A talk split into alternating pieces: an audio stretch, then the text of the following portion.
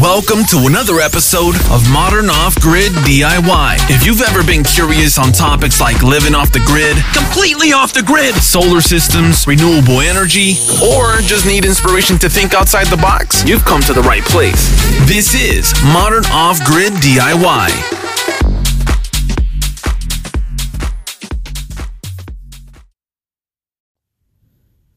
Hi everyone, welcome back to Modern Off Grid DIY podcast.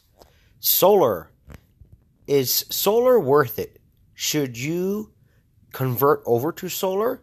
Should you use solar? Let's evaluate that. Okay? So, if you guys are unfamiliar, I do have a YouTube channel. It's called Modern Off Grid DIY. Definitely check it out if you haven't seen it yet. Now, I live completely 100% off grid. I am I'm almost done building a brand new off grid home. I have a big solar system. I have a lot of good stuff that basically powers my home from the sun, right? Now, let's evaluate this because let's say that you're thinking about going to solar.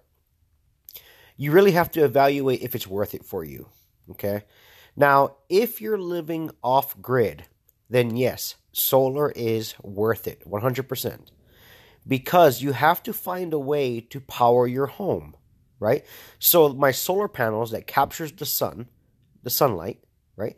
Charges my batteries and my battery bank is like my storage tank or my gas tank that basically carries me overnight and through the day but you know at night is when the sun is not up and so the batteries keep the charge for you right and if you know, if you're living off grid and you don't have solar panels and you don't have like a wind turbine or any of these things, then the only other way for you to get power at night or even through the day when you need power, you know, to run your refrigerator, your TVs, whatever you want to power, um, then you would have to run a generator.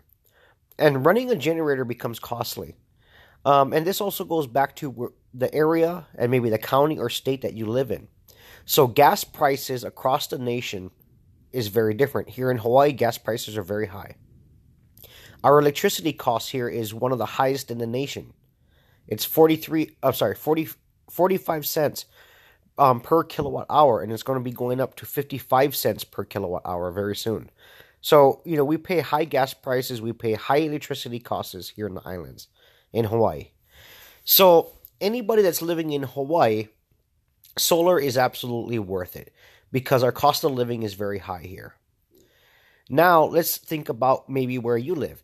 If your cost for kilowatt hours that your electricity company is charging you, then if it's if it's low and very cheap, then solar might not be the, the best option for you.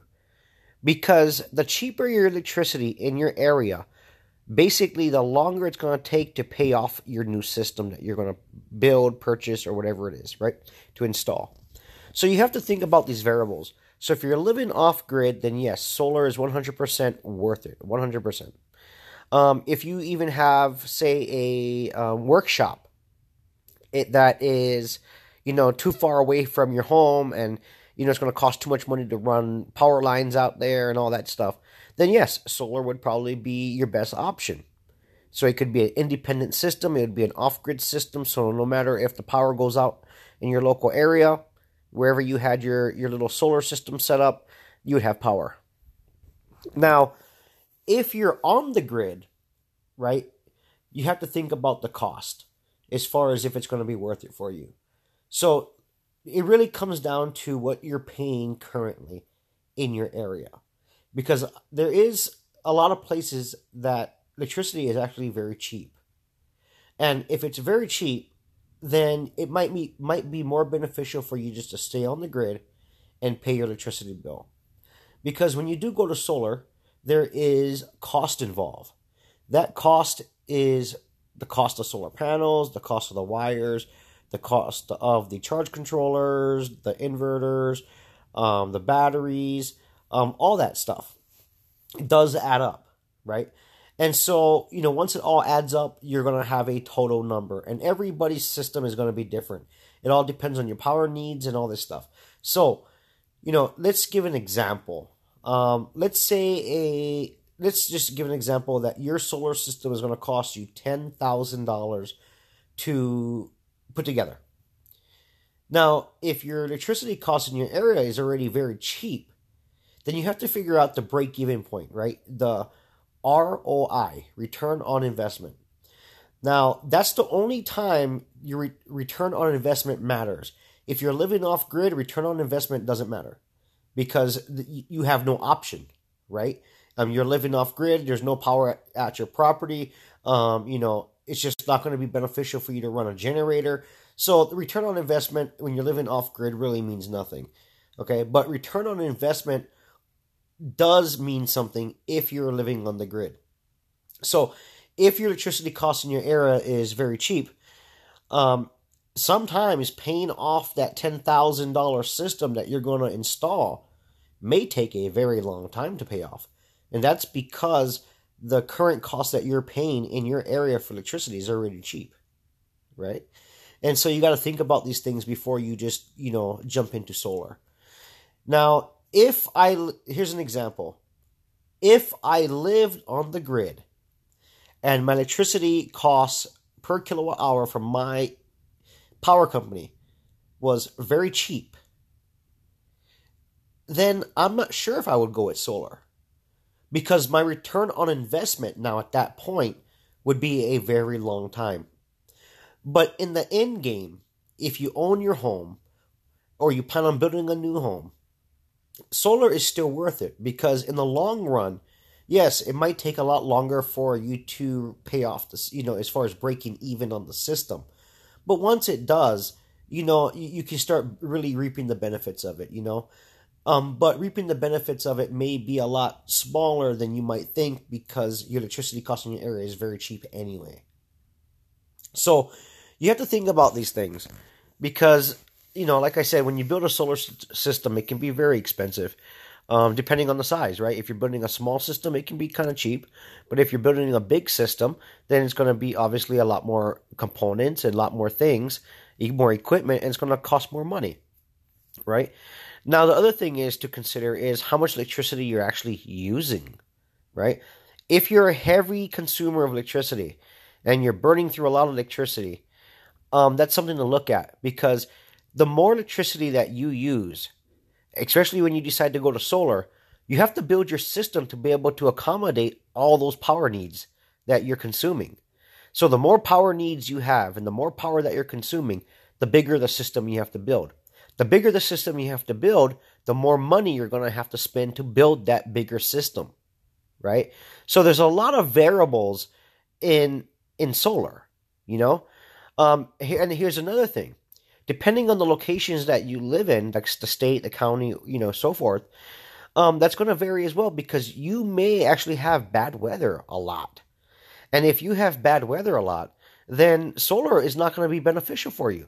So, like, you know, I live in Hawaii and we have tropical weather year round. Even in wintertime, we don't get snow. You know, it doesn't freeze here. It is just tropical weather year round. So, um, it's solar is great here, right? Um, you know, if you live in Texas or you live in Arizona, solar is great, right? But if you live in other places where, you know, you know, more than half of the year is really bad weather, you know, cloudy, rainy, snowy, whatever the, the environment is, if it's bad weather, then that's going to hinder the amount of production that you're going to get out of your solar panels, right? So then that may not be beneficial for you to go with solar. You may just, it might be just beneficial for you to stay on the grid um, if it works out for you because electricity cost is cheap.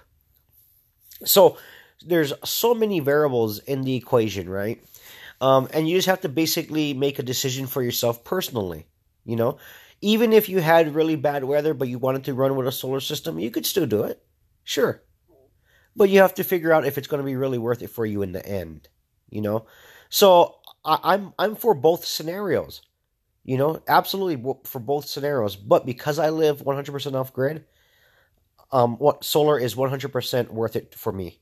No doubt about it. No doubt about it. Because if I didn't have solar, I would only have one other option: run a generator which now I have to go and buy gasoline to run that generator, right? I have to do oil changes, I have to do spark plug changes, right? And then also the the generator itself costs money just to purchase it.